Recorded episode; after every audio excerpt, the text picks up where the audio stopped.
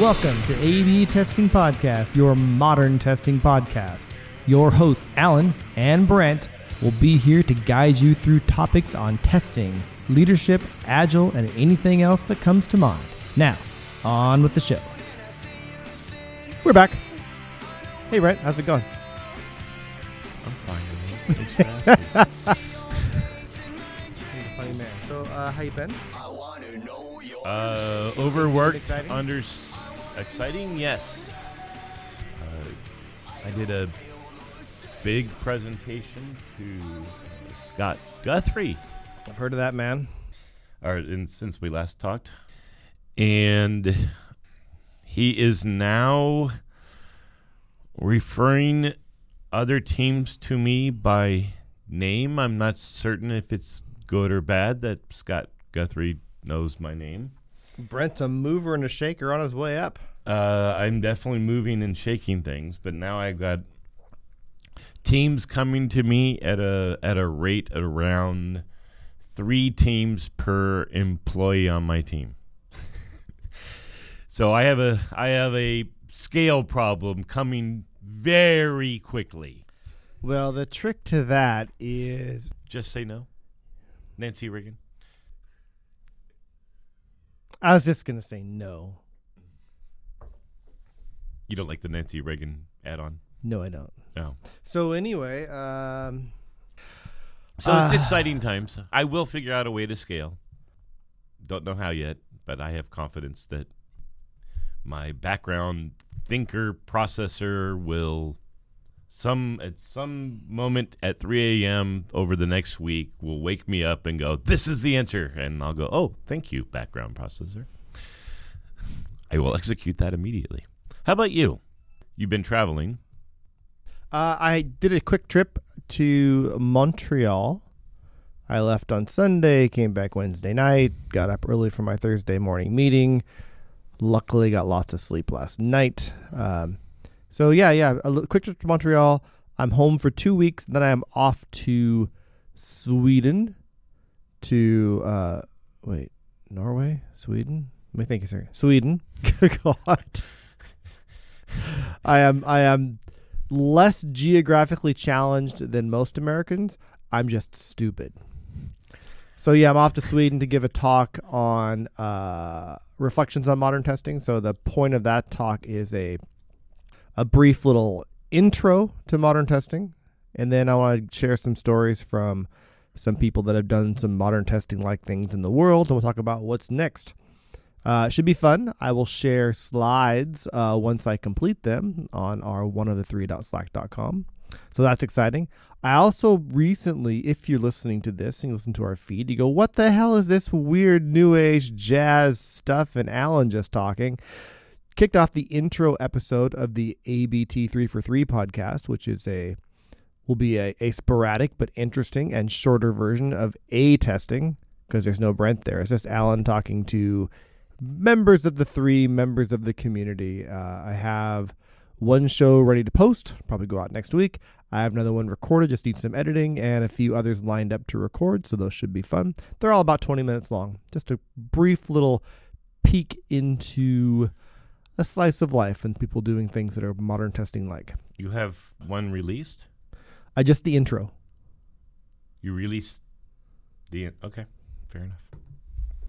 Fair enough. Fair enough. So that's coming up, uh, and that's it. That's my travel for the end of the year. Uh, and then I'm going to London for like eight days in eight or nine days in January, Cool. and that's as far ahead as I can think. So that's what's going on with me. Uh, where I, I haven't turned around. Where are we starting on today's podcast journey? I would start. Do you want to start with the letter? Or do you want to start with the, Oh, the letter. Uh, it, it, it Yeah, might go yeah. into that. So let me give some context here. Yeah. It's not really a letter, I guess. It's, I was thinking mailbag, but it's not a mailbag. It was a Slack message. And I need to give some context. But all of our mailbags are Slack messages.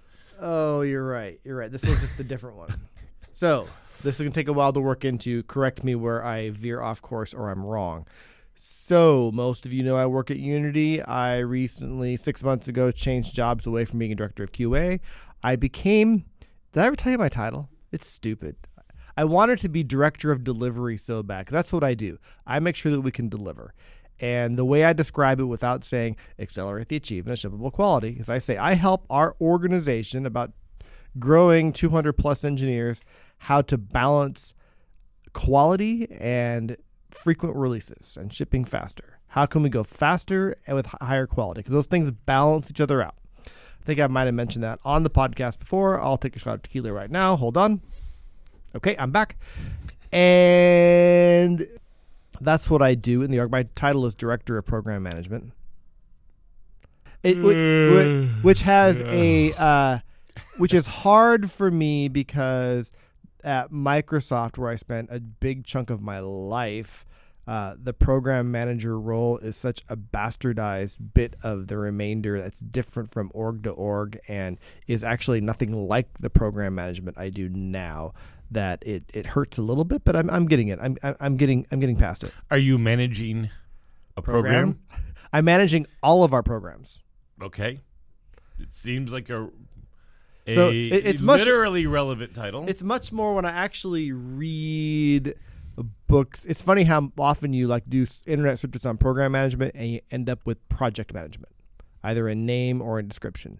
But when I've done some reading and research on program management, it's actually it's actually what I do. I make sure all of our programs execute. It's very highly rated to quality. And actually, my full title is Director of Program Management and Quality. Uh, so I still have that Q word in there. But anyway, I still like director of delivery. That describes much better what I do, but they wouldn't they wouldn't make up a new title for me. so a lot of syllables for essentially a release PM. Oh, ouch, ouch! But it's it's much more than that. We'll get to that later. How does ship room go at Unity? Oh, we don't have a ship. Why would? How could you have a ship room? I'm not In- redoing the the old school um, And test actually, manager versus new No, school no, no. episode. But actually, the editor engine team does have something kind of like a ship room. But uh, when we're shipping, we have stuff shipping. I mean, we have 90 services that make up monetization alone, and those are shipping all the time. Yeah, that's actually an interesting criteria, right? In the old days, just the existence of a ship room was necessary because you need to get everyone together because the decision to ship was a unanimous and, and, decision. and also irreversible decision.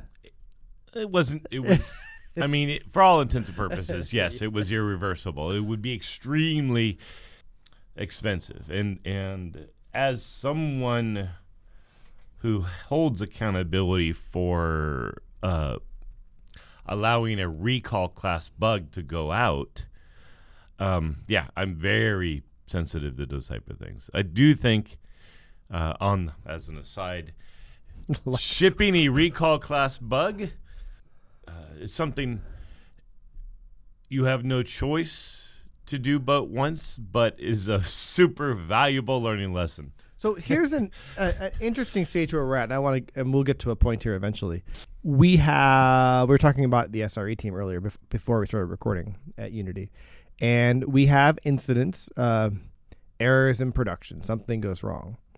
We've had a few that were just oops, bad code, but those really they happen, but they're super rare right now. What we have is the flavor of error of oh wow. It's actually I'll put it this way: we what we have are errors of complexity, and what would I call Complexity or complexity due to integration?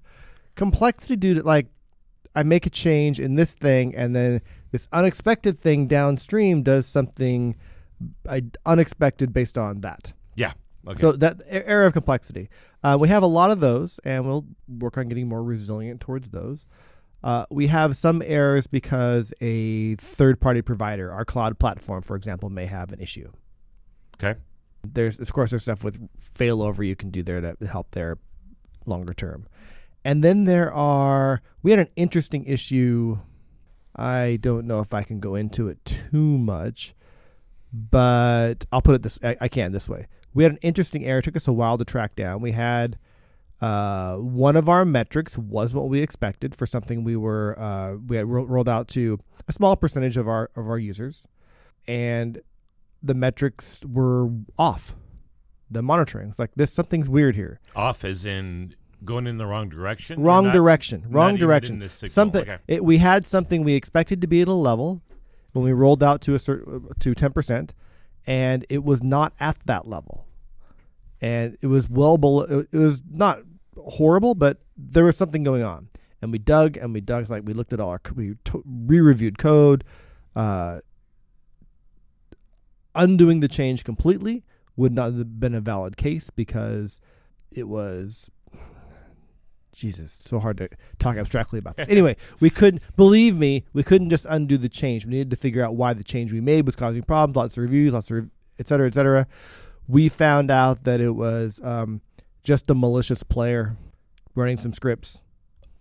Okay, so your system wasn't flawed in any way, or did or did the well, it, did it depends. change? The system was flawed in that it was did it open up a hook that the hacker could use? That didn't no, no, no, okay. no. Th- There was nothing they they didn't get anything, but the fact that they were trying caused our numbers to go off.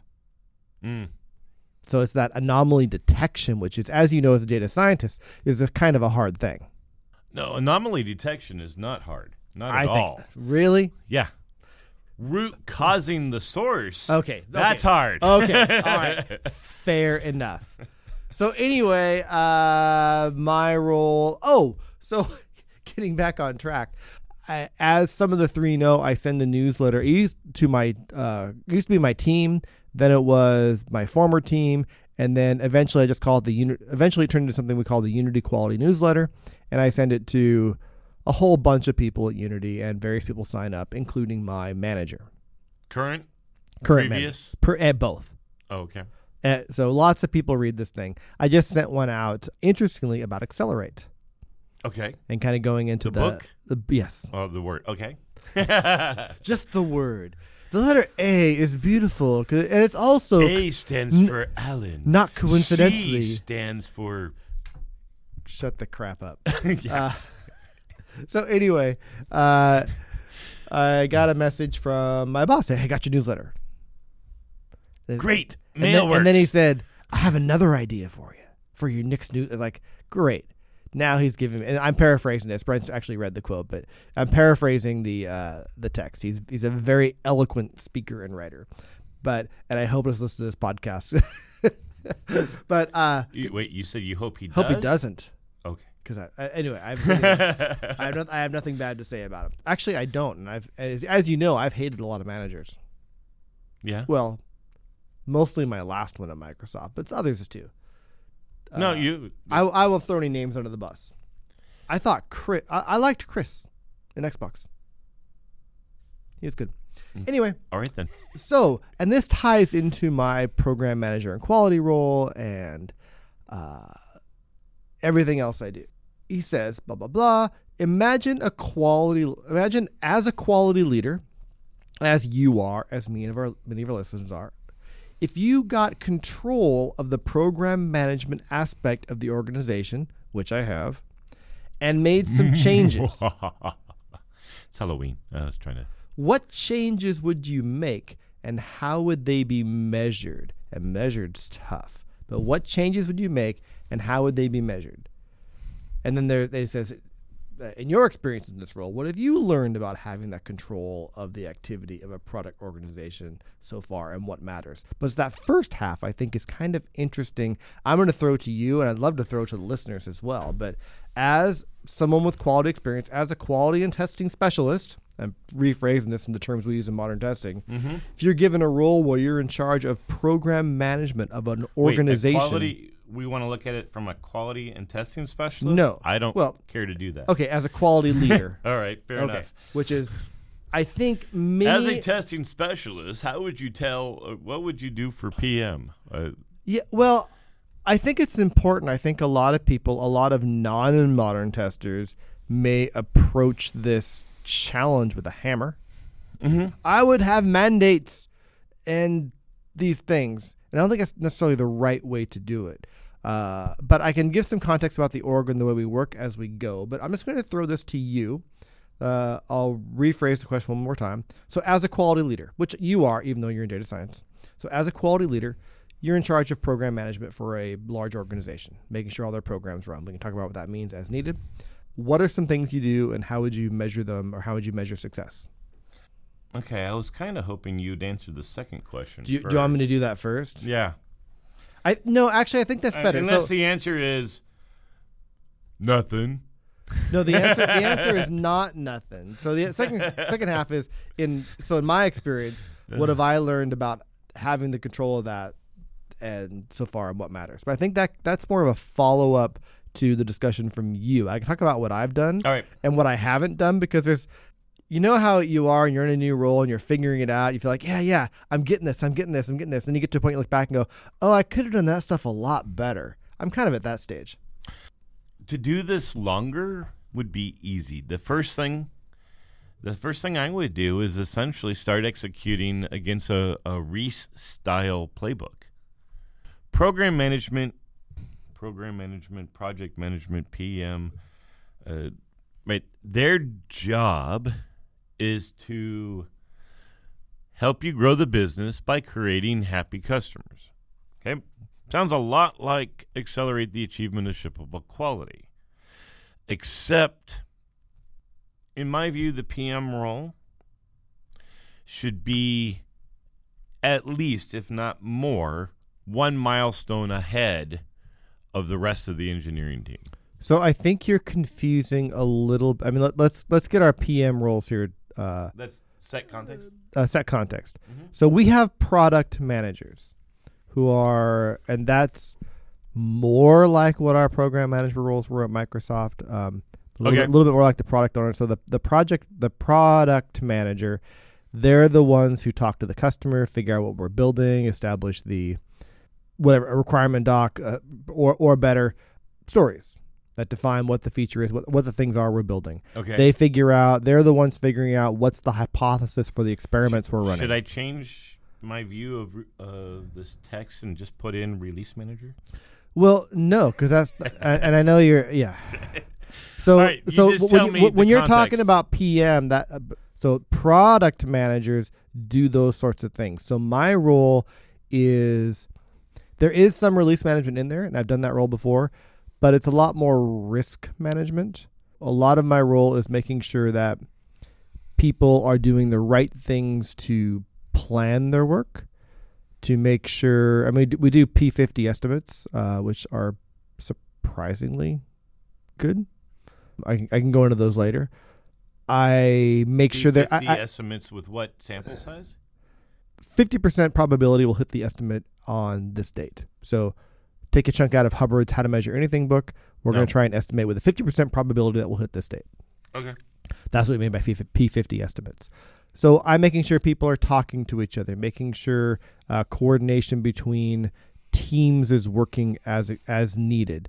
Are like most teams, when a sub team needs to ship something, they do it very well, and their predictions are very accurate and quality is high.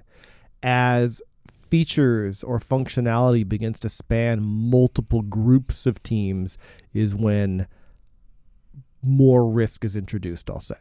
So I try and make sure I can identify where those areas are, get the right people talking, ask a lot of good questions. I'm good at uh, precision questioning or just asking, like, what's the worst thing that could go wrong if you ship this tomorrow? And they freak out and create a whole big list of work items to go investigate, which is good. Uh, so things like that. So I'm really just trying to resolve, constantly trying to mitigate risk across the organization. So that's my role. Mitigate or prevent? Prevent if I can, I'll take mitigate. Okay. And the risk you perceive is what? It's primarily lack of communication. The risk is complexity or lack of understanding of complexity. When you look at estimates, estimates really are just uh, an evaluation of complexity. So I try and make sure that we have more context to evaluate that complexity so that we can make better choices and or trade-offs or communicate downstream or et cetera, et cetera. So Uh, that's the difference in, and and that's fairly constant in what I've read in the books that I found that have been about program management and the writing online about program management versus product or project management. Okay, so in the context of the role you're talking about, the decision around what to ship, what we're going to start working on, is already made. Your your role, the way you describe, is now around reducing risk and in- increasing predictability of the delivery. Is that right? Sure, part of it, Okay. which is I think why it ties into quality quite well. if the outcome variables so in some regards like what you describe you could not care about quality at all right your job is someone made a decision to ship this we're going to ship this damn it No, no, no. I I never said that. No no so how does quality play into this what what what pivots do you have in your role as as a quality leader here or is that maybe the question how do we introduce quality into this yeah, the answers to your question are sort of endless. I just the, the reason for the Okay. trying to explain a little bit what I do was to provide you context because in your answer to the question you are falling into the traditional Microsoft definition of program management, which isn't program management. No, no, no. Uh, So I, I here's what I have in my head. Right. Um, I think of a train station. Okay, you're the you're the the guy that's standing on outside of the train station with the stopwatch, making sure the train leaves on time. But someone else has already decided what what the train schedule is, what uh, the destination. No, No, no, that that's not it at all. So, uh, I'm trying to map it. I mean, you're right. There's, a, there's a very different. Is there actually? Maybe we should just go this way. Is there a role at Microsoft that is directly? Is there a title at Microsoft that's directly to the thing that you're talking about? No. Okay, so that we we're gonna have to go look at on the, the more complex. So yeah. Um, so the product manager, when does when does their jurisdiction stop and yours start? that's a good way to ask that. I would say that they're defining what we build. The engineering team, and I'm part of engineering. Okay. Uh, the engineering team builds it. I work a lot on how. What about when? When is up to the engineering team. So, uh, one thing I, I really like about our org is oh, we have a mantra Okay. uh, or a statement only engineers can give dates. So, a product manager can say, here's what we want to build, here's the stories. And they'll say, okay, it'll be done by June, October 15th. And say, oh no, we need something sooner. I say, okay, fine, cut scope and we'll re-estimate. Otherwise, Junetober is. All right. So your job is to address how. I would say largely how, yes. How? Okay. Well, then the, this. Which is why your release manager thing isn't too far off, but typically that role is only effective or only prominent later in the cycle. Do you do you have the ability to declare? Uh, we've made a decision, and we are stopping this work. No, but I can and have made recommendations along those lines, which are generally followed. Okay.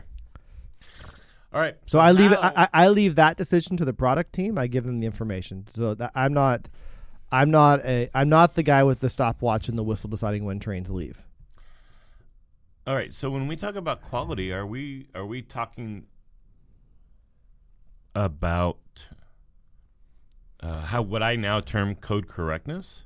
No, not at all. I don't. I don't. I only cover that if someone's really messed up and I really have to. Okay. So in terms of the role that you described to me, it seems like quality. What you have the ability to influence is make sure, as part of the requirements, the definition of quality is de- is considered, right? Uh, telemetry monitors. Uh, you guys operate a service. Knowledge around I, I, I constantly think of the pivot and persevere meetings that's in the the Ries's book.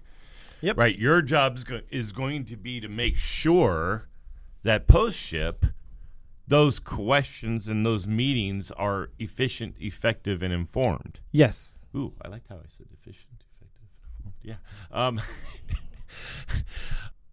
but uh, part of if if you control how, um, and I, I guess to some degree what, then to me the the number one metric that matters is going to be it's going to involve cycle time Mm-hmm. and I'm thinking something along the lines of a some ratio of errors to cycle time. Sure. Right? It's because you want to be able to. A key part of your role is how do you iterate and move faster, Yes. but how do you do that without incidents? I, I, it's so funny that after all that roundabout way, like I didn't know where we were gonna go. You kind of ended up with the right answer anyway. I, I, okay. So cycle time's important. If we go back to, I can't remember who put it this way, one of the three, but I bring it up all the time. It's, uh, in fact, I brought it up in a conversation yesterday about a related subject. Uh, uh, it was in a conversation about how we manage programs. And for context, I wanted to manage, uh, my proposal was that we manage feature or functionality or product work differently than we manage experiments but I want to make the experiments visible. So anyway, but it came up. My role is to. Uh, this is stolen right from one of the three. I wish I remembered who, but I give you full credit. Pat yourself on the back if you're listening. Our goal is to reduce the time from product hypothesis to customer feedback. So that's cycle time. Cycle time adjacent Yeah, yeah, yeah. going back to accelerate the book, one of the metrics they say is an indicator or a predictor of quality is deployment frequency Wait, reduce time. from product hypothesis to customer feedback. If Yeah. you yeah, if you have a in that case, your job. Oh, oh, this is this is now going to get really interesting. So the KPI, I'm your glad it's a- job. and our listeners are going, thank God it's getting interesting. So the, the this is in your job is to measure and increase adaptability. Yes. I want to write that one down. Keep going. Because reduce time from product hypothesis to customer feedback. Right? First and foremost, love it. Um, so it, it basically says, okay, my, my stuff,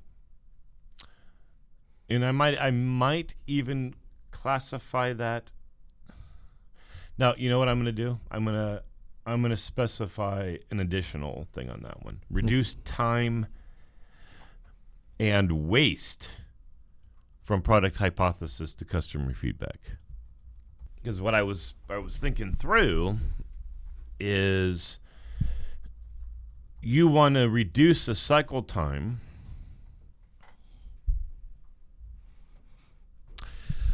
your job is to fail faster and faster. Yes.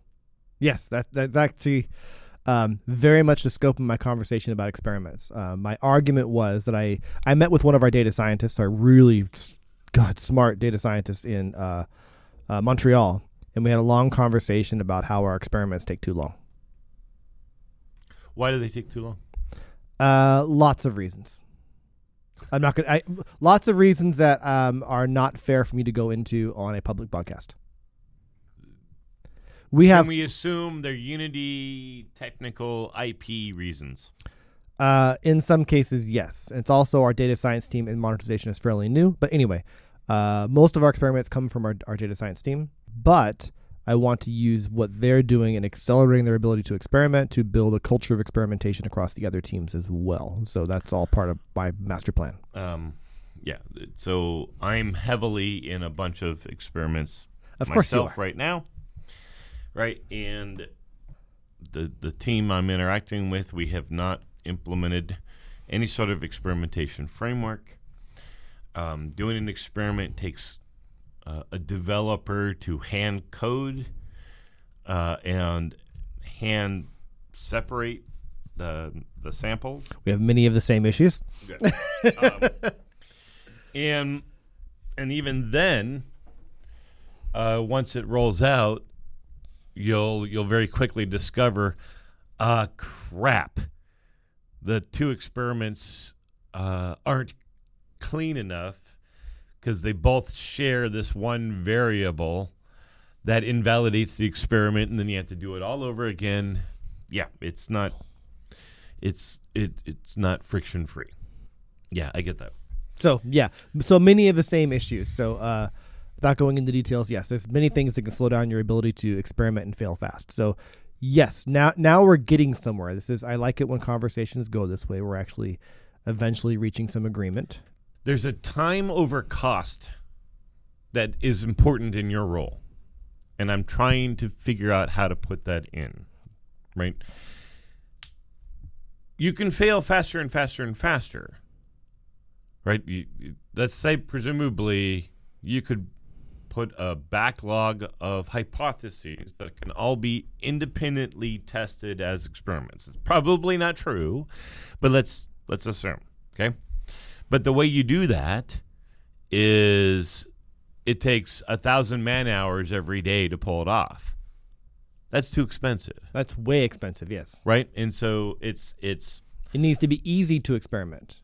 It, it's the the price tag associated with improvements in cycle times is something to in, take on. Does does Flow? I'm trying to recall if Flow has a KPI here that you can. It's use. interesting because I was thinking about this. I'm not, or I'm obviously in mic in Microsoft recording this, but uh, right on my desk at home, there's usually one book I'm referring to on my desk in front of me, and the one I pulled off the shelf last night. Think about this was Flow. It's on my desk. So I don't know. I'm gonna look it up. Yeah, a lot of a lot of what he does is justify the principles and and explains it with science why that's the principle, right? So obviously, smaller and smaller chunks is one way you're going to do this. Yes. One hypothesis at a time is a great way to build smaller and smaller chunks, right? The yeah, one hypothesis at a time per feature. Right. Um, so I, I would it, it would I would not be failing fast enough if we ran one experiment at a time overall. No, just to no, be clear, the, the, sequencing will will kill you. Yeah, uh, a lot of teams will do um, pairwise deployments uh, as long as the the features are mutually exclusive and don't mess or step on each other. Right? You um, so there's an art and science to how do you how do you deploy these multiple different experiments into one mm-hmm. payload so that you can reduce calendar time on this. Yep. Putting in feature flags and putting in the mechanism to track because uh, people today deal with DLL hell as well as version hell. And then when you add in flights that are making very real um, Oh, it took me a while. Dot feature. The, the DLL is that library thing on Windows that's really shitty, right? DLLs have an equivalent in every operating system. It is a it is a versioned package, whether you get it from NuGet, DLL, Python package, whatever. I guarantee you, you guys have it, and it's a problem. um, the yeah. So let me go. Let me back up here, and get and and I want to get back towards. I think we are on to something with the measurements and some things I've been thinking about. So, as a quality leader, and I think quality leader, we've thought of things like flow. We've read accelerate. We have ideas on what it takes to get quality software to our customers, and we know it's not all testing. That goes back to your functional correctness thing. It's how do we make sure we're delivering something valuable or something that's we can get valuable feedback from that gives value to our customers. And we had mentioned uh, error rate, uh. So you can look at uh, deployment frequency, uh, d- incidents divided by deployment frequency. We get an error rate that should decrease if quality is going up. And then a little bit about velocity. No, no, I'm going to push back on that one. Okay. So I'm thinking about Ries. Okay. So I think one of the mistakes that a lot of people make in this case is that they they go back to what you say. Um, uh, they track error rate. What you need is a positive metric to improve, Versus one. and one I like that is this. more powerful And the, than re- the negative one. The you're bringing reason I bring up error rate, errors per deployment, is that's one of the predictors of quality that's listed in Accelerate. So, what would be the inverse of that? What will be what metric will we try to improve rather than? Uh, So, do you remember the episode we talked about uh, where where I taught you my little hypothesis process? yes, very Yep. much so.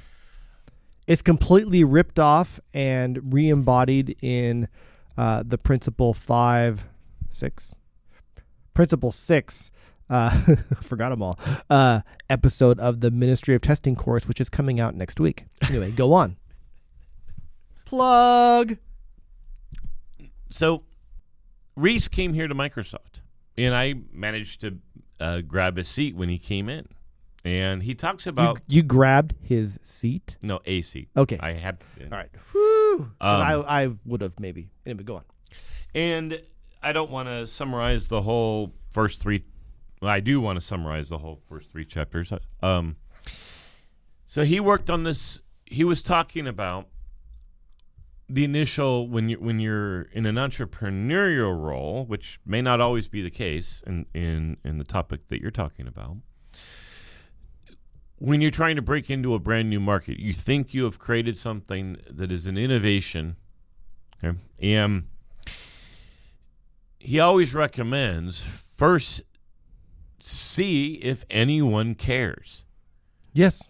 right? And he talked through an alternative strategy to uh, the critical failure uh, that caused him to write Lean Startup. Okay, I'm, not going to summarize the book, uh, but I am going to summarize the book. I'm just not going to go into detail.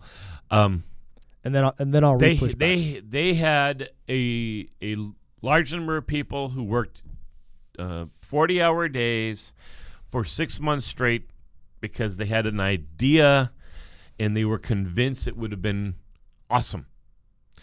And the day came to ship, and they got 12 people to download the project that they and several other people had killed themselves over the last six months to deliver. Okay. Far from a, a solid ROI mm-hmm. statement. We've all. Uh, yep. That that's a common story in software. And so he spent time and and we've we've talked about this in retrospective episodes, but he spent time thinking about what could I have done differently to come to the same conclusion sooner. Yeah. uh, But this is going back to the. Now let's talk about errors and failures. Let me finish. I'm gonna let you finish up because we're talking. I think we're talking about two different things, but you may wrap it up and make some magic connection. Go. I I will. And you realize what he could have done is created a website advertising his product with a button that says click here to download. And at the seminar he stated I would have learned exactly the same thing. But that would have been uh, infinitely uh, cheaper to produce. Yep. I Like, just I just gave that same suggestion to someone last week. Where they're talking about a, we're not sure which of these three or four features we're going to add next to this component. I said add buttons for all of them and track who clicks what. and then he said it in the seminar. By the way, he asked the crowd, would I have had to implement that download button, or would a 404 been fine? Answer, of course, 404, 404 is oh would be fine. fine. right? And so that's where that's what triggered on the the error cases because in that case you would have a sharp rise in 404. It's an. Ex- I'm not talking about. I mean, it's expected error. It's an expected error. So there's a huge difference overall. We're using an error to track product market fit, and which is fine. I'm talking about errors that cause uh, what we call an incident, what uh, some companies call an oops. I don't know. It's something that causes people to go fix something in production. Ries has no intent of going to fix those 404s in that case. There's there's no reason to. We just no, want no, no. If, we just want to track the data. It's a it's a cheap way. What he's done, the 404 is cheap telemetry. You can track the 404 on the page request and that's most most web servers will track that for you quite easily. It's super smart. Well, but what I'm it's a talking- customer value heuristic. He turned an error code into a value code. So looping this back into my original statement Okay. is that yes, they're going to there could be caveats depending on things that are experiments or information gathering or trying to evaluate product market fit versus actual errors that impact customer success. Now, So now, and my original question was, how do you turn that metric of errors per deployment, and these are errors as I described a moment ago, into something that can be measured as a positive thing you want to improve? I, I, or maybe we don't. Maybe, maybe I just push back and say actually counting errors per deployment and reducing that is something we do want to improve. errors per deployment is a vanity metric. You knew that. I do know it, I, I know it's totally gameable, but I do know and trust the research by Forsgren, Ayal, and Accelerate that says it it along with their other four key metrics they came up with are predictors of quality. And I think they could be it's tough. I forget what they're called. You can tell me what they're called when they measure they find that all these things are indicative of high quality in services, but Correlates. but but the moment you begin measuring them, they become less valuable. What's that called? That's Hawthorne's effect. it really is. There- It's Hawthorne's effect because the second you, the people's behavior changes in accordance to how they're being measured. Okay, so let's and anytime you measure the error rates, it eventually comes down to who's accountable to reducing them. so let's go back to once again to the original question. So as a quality leader, what are some things? What I don't know about changes is tough because you don't have the context, but what sorts of things would you measure to know that your program effectiveness, and by program I mean your ability to get uh, if we go back to I forget the quote, but our ability to get feedback, get value to our customers, and get feedback from them. Uh, what are some other things that you would measure to know if that was being effective? Or Alright. something that would be less gameable you could track against and watch improve. So here's something that's actually the way you've now framed the question is extremely relevant. I have been asked to solve that problem for Azure, Azure Compute specifically. Okay, great. We have the same job. We just figured that out. We don't have the. I'm going to do it a fun way. You're going to do it by cat herding. Or vice versa. We'll see what happens. Here's another way of phrasing it. So, so I will say I have ideas on this one as it relates to compute. But here's how I will generalize it. In the absence of surveys, how do you measure a particular type of error and its individual impact to CSAT? How do you measure it without sending surveys? no, re- Because surveys are stupid. revenue lost. revenue lost is a negative metric. But if you Okay. Revenue not lost. Sorry, go on. no, so I'll tell you. Have you heard of the the CLV? Uh, common language verification. No. No, customer lifetime Oh, value. oh, we just call it LTV, lifetime value. But okay. LTV. Sure, makes sense. My current my current thinking is that I would expect to see if we're going in the right direction. I would expect to see CLV go up. Of course, the problem is you need time to be able to see those trends. Right? Yep. Um, and so you want to be able to you want to be able to say actually i'm going to go back to my experience in bing we had the ability in bing because we had everything to we had everything hooked up we could track changes to um, we could track changes to an individual check-in. And because every query generates ad revenue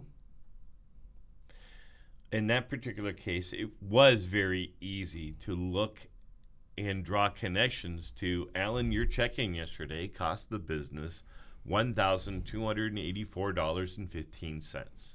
We had that ability in Bing. It is because both the revenue side and the telemetry side are near real time. Okay. Our our ability to measure that is lagging that. uh, as is mine currently. Um, support requests is another heuristic. What you're trying to do? Yeah. So okay, you have no choice. I've talked myself into it. All right. Until you have a near real time signal that expresses a positive happy point, and maybe it's usage, which is common in in um, in experiential stuff, right? Like the website we talked about. Then yeah, you have to you have to do two things. You have you'll have to measure error rate, but then you have to have something else that is running lagged behind that quantifies the importance of that error rate. When it first rolls out, you're going to have to treat every, ever, every error rate as equivalently important to some degree. But then over time, you're going to have to do a correlation and be able to determine which errors are actually more important than others. Yes. We're running out of time here, and I apologize. I'll I will try and fix this in editing as I always do. But over the course of the podcast, Brent has moved himself farther and farther and farther away from the microphone. He actually moved the microphone closer to his body and then slumped way back. So he's, I'll fix it as I always do. But I would push back and say I there have to be and there must be and there are things that I could measure. Uh, without that, that's obviously a very good measure Without to specifically? without having real time feedback on the cost of every change. Your job is to reduce the time between product hypotheses and customer feedback. You need both elements of customer feedback because what you're Yes. trying to grow. Have you heard of NPS? What what does Microsoft call NPS? No, it's not Microsoft. FU. It's the world. All right. NPS is Net Promoter Score. yes, I have heard of Net Promoter Score. Okay. You're trying to find That and the and, and, and, telemetric and, version and that of one Net Promoter and that one is the world. You were trying to find a telemetric version of net promoter score right if you just track error rates then you you aren't going to be able to accurately measure the net benefit yes error rates went up but that's because this thing is super popular Yeah. and the people who love what you've Yeah. done uh, are w- w- accelerating once again, we're we're talking about different things. So error rates are in. I know what you're talking about, and oh my god, and I I don't know what to do whether to just I, I think tie your put you in a straight jacket and just t- put your headset on you. Hope So- 343 takes off. We have error rate, of course, for 404s, for example, all the different things. For what I'm talking about for errors to deployment, because yeah, you can have like an intermittent error that you get a million users on, you get a more bunch more hits on. Doesn't mean quality went down. Quality actually went up because you have more usage and people are using your application. I'm talking about things that cause errors at the level they cause what you could call an outage or an incident or something that requires intervention, something that may require something that may cause either a inability to move forward or in worst case a revenue loss. That level of error per deployment is what I want to reduce. Oh, okay. So I'm sent. Turns out I'm already central to that for core compute. I don't. If the question is, is how would you change the program manager role, essentially to reduce outages?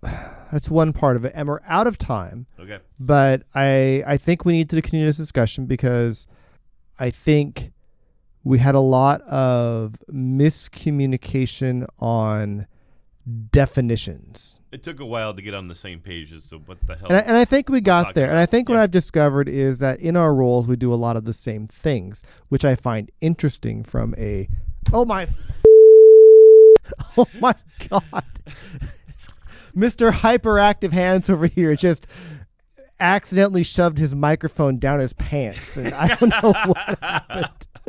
So, uh, from a modern testing perspective, it's cool that we are uh, largely in the same place. Uh, but I, that, that is interesting. um, and from a program management perspective, it's just making sure people are doing really it's making sure people are doing the right things. You may have been in the test architect group uh, 15 years ago when I described my role as I stop people from being stupid, and Yeah. Well- how, how does that work? uh, that's well, I I, I, I I phrase it differently now, but it's like it's my my more mature result is I try and help people make good choices. Uh, oh, yeah. Okay. So it's a parental role. sure. All right, I got to go. Okay. You got to go. We're going to talk more about this next time. I'm um well I'm definitely I'm definitely not Brent. and I am. Okay, see you later. Walking on